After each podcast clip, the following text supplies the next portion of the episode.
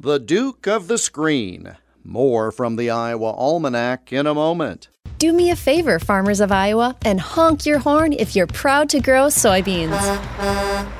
Now that I've got your attention, take advantage of the programs, information, and opportunities provided by the Iowa Soybean Association and the Soybean Checkoff. If you market 250 bushels or more of soybeans annually, a bumper crop of benefits is easily accessible. Just make the connection at iasoybeans.com and reap the benefits of belonging.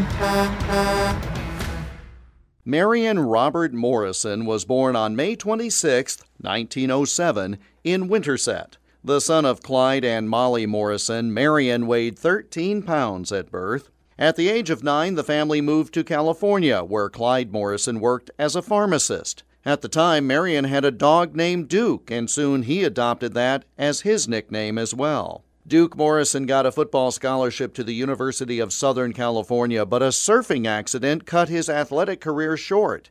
The coach knew the movie director John Ford and as a favor to the coach, Ford hired Duke as a prop boy and extra so he could afford his tuition. Soon, Duke was regularly seen on the big screen, and for his first starring role in 1930, director Raoul Walsh suggested that Duke change his name, and that's how the world came to know John Wayne. John Wayne won the Best Actor Oscar in 1969 for his performance in the movie True Grit. Young fella, if you're looking for trouble, I'll accommodate you.